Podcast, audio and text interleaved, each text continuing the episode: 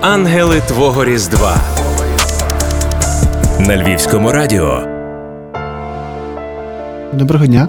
Мене звати Ігор Гуменний. Я працюю в першому територіальному медичному об'єднанні міста Львова, відділення кардіохірургії та трансплантації серця. Лікар-кардіохірург, трансплантолог. Ця професія знайшла мене не випадково, я думаю. Все почалося з четвертого курсу, коли ми з друзями, однодумцями зібрались на гуртку і робили перші операції на тваринах. Це були резекції легень, е, пульмонектомії і різні етапності цих операцій на легенях. Далі була загальна хірургія, потім була торакальна хірургія в Тернопільській обласній лікарні. Але завжди була така думка про щось таке цікавіше і більше. Долею випадковості я потрапив в клініку Амосова і побачив вперше в своєму житті, що таке операція на відкритому серці. Це для мене був такий шок. Серце зупинилось, потім почало битися, потім пацієнт зігрівся, став теплий, ожив. Це було дуже дуже мені цікаво. Тоді я заглибився глибше в цю науку кардіохірургії і почав це вивчати. Тернополі кардіохірургії на той час не було. Ну і треба було десь її взяти. Знову ж таки, знайшлися однодумці, знайшлися люди, які працюють в кардіохірургії, і ми з ними створили кардіохірургію в Тернопільській обласній університетській лікарні. Завдяки головному лікарю на той час, завдяки начальнику облздравідділу, які фінансували ці всі речі, але кадри, ресурси це були наші сили. І кардіохірургія до сих пір там працює, до сих пір існує. Це дуже тішить. А далі була кардіохірургія в Ковелі, а потім в Ковелі трансплантація серця, а потім ми всі приїхали тут у Львів. Зараз далі працюємо тут і розвиваємося в тому напрямку, який завжди хотів, напевно, мріяв про це. Перша посмертна трансплантація обох легень була здійснена в нашій лікарні нашою командою. Це була довга підготовка. Ми готувалися в Забже, клініці Маріна Зембали, шльонським центром хвороб серця. Вони роблять найбільше трансплантацій в Польщі. Це приблизно 40-50 трансплантацій в рік. Всього в Польщі робиться біля 90-100 трансплантацій в рік. І звідти ми привезли цю методику трансплантації. Так, це досягнення, що ми зробили це в цьому році. Мінус, що це зробилося тільки в цьому році. Кожного року в Україні помирає біля 50-100 людей, які очікують на трансплантацію легень.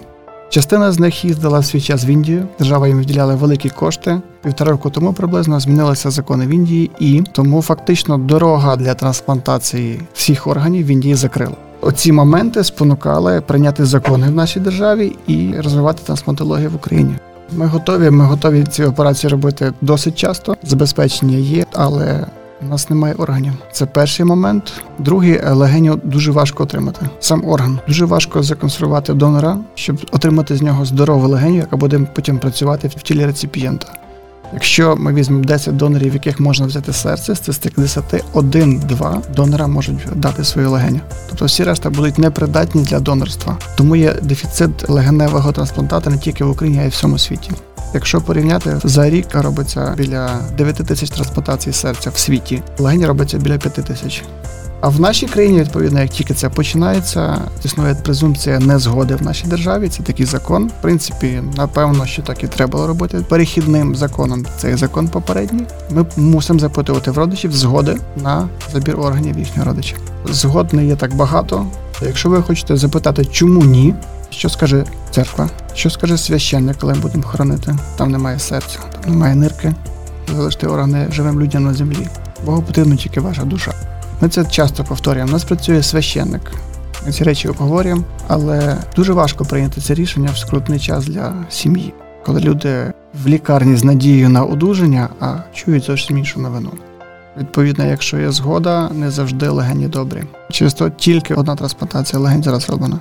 Недавно прийняли закон у Верховній Раді, що згоду на донорство можна буде поставити пташку в дії. Тобто кожен, хто хоче, може зайти в дію і пройти там процедуру реєстрації, і в дії він буде вже зареєстрований як потенційний, якщо трапиться, не дай Боже, якась біда. До 65 років в всьому світі дозволяється посмертне донорство, забір органів.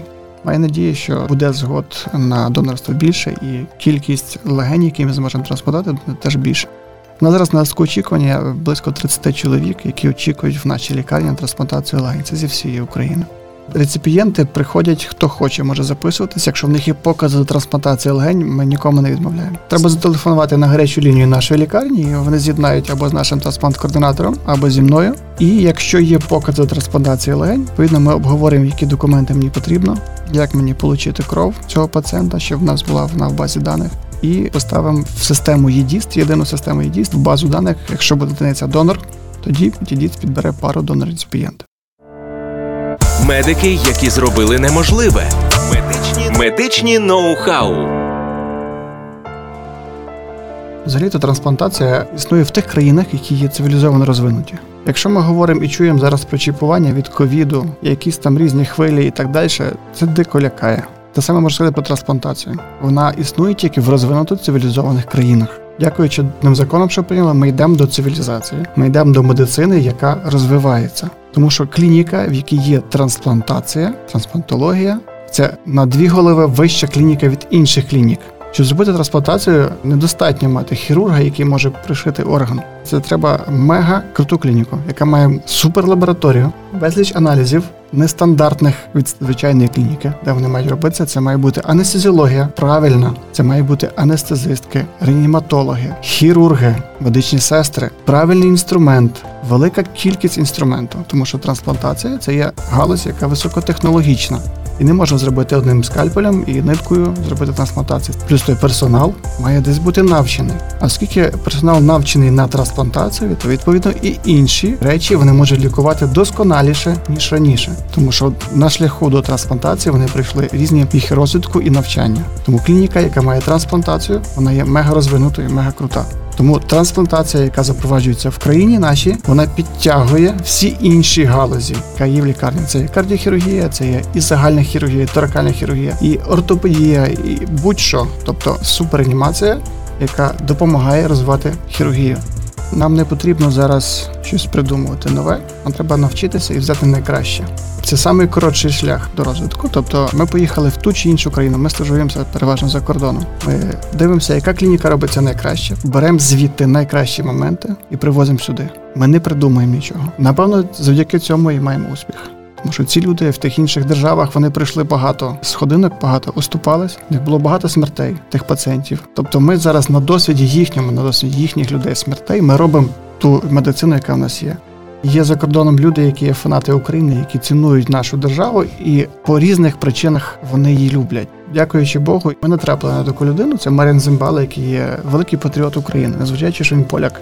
І ці всі речі, що ми вчимося, це безоплатно. Мало того, нас чекає, зустрічає, дають житло, вчиться. Тобто, всі речі, які ми навчились, наприклад, щодо трансплантації легенців, ми вчилися в Забже. Зовсім поруч тут. Це недалеко від Катовіць. І всі клініки, які ми були в Туреччині, в Німеччині, це завжди безкоштовно. Там просто з цим люди діляться своїми знаннями. Вони говорять, що якщо ти будеш ділитися своїми знаннями з іншими, тобі прийдуть ще кращі знання. Тобто, це є такий постулат, який вони нам привили, і ми це робимо в себе в лікарні. Це дозволяє далі продовжувати натхненно жити і цікавитись чимось новим, цікавитись новим в кардіохірургії в світі, привозити щось сюди нове і розвивати. Це дуже цікаво. Зараз в мене, напевно, дійсно ця історія, яка в моїй голові, це наша перша трансплантація легень. Дзвоню Віктора, до мого пацієнта. Віктор, у вас все окей? Так, все окей. От з дружиною там щось йдемо на закуп або ще щось поговорив нам. І радий тішусь, що в нього все добре. Він же наша дитина назавжди. Рівень та кроїмусу зробив. Та добре, добре. Задишка ні, немає, пішли гуляти там собакою чи ще щось. Оце зараз та історія, яка гріє тому що ми вже маємо три місяці після операційного періоду. У нас приходив минулого місяця. Сам приїхав машиною на таксі, походив, здав аналізи, поїхав додому. До того його привезли. Ну, це була людина, яка з хати не виходила три роки з кисневими балонами, з киснем постійним, кахектичний, виснажений. Зараз людина живе своїм життям. І коли я дивлюся ретроспективно на післяопераційний період цього пацієнта, перший тиждень я просто жив біля нього в сідній палаті, і ти дивишся, що людина починає ходити, дихати, і вона оживає на очах. Це направду виглядає як чудо. Привезли на сидячій каталочці, починає ходити, рухатись, крутити педалі, займатися на велотренажері буквально через тиждень часу після операції. І це так звичайно, ніби. А з другої сторони, наскільки це велика робота, і це дійсно чудо. І цим треба займатися. Якщо є можливість, то чому ці органи, вибачте, закопувати в землю черв'якам? Якщо можна їх віддати другим людям, хай собі ще поживуть. Це Віктор, він має 54 роки, а в нас на лиску очікування люди 20 років, 27 років, 30 років. Молоді мами, батьки, життя або попереду, якщо він буде орган, або хто його знає як. Тому цей напрямок дуже правильний, його треба розвивати. Не спою ще клубно і граймо. Що для вас в такій важкій важливій праці у цей різдвяний період? Це родина. Це родина, яка з'їжджається додому. Це всі за столом, це сніг, це ялинка. Традиція вночі піти в церкву. Це радість, всі живі і здорові. Це різдво. Ніщо не може само собою встати. Ірод же хоче царствувати над Христом народженим, младенцем ясно спелененим, младенцем ясно спелененим.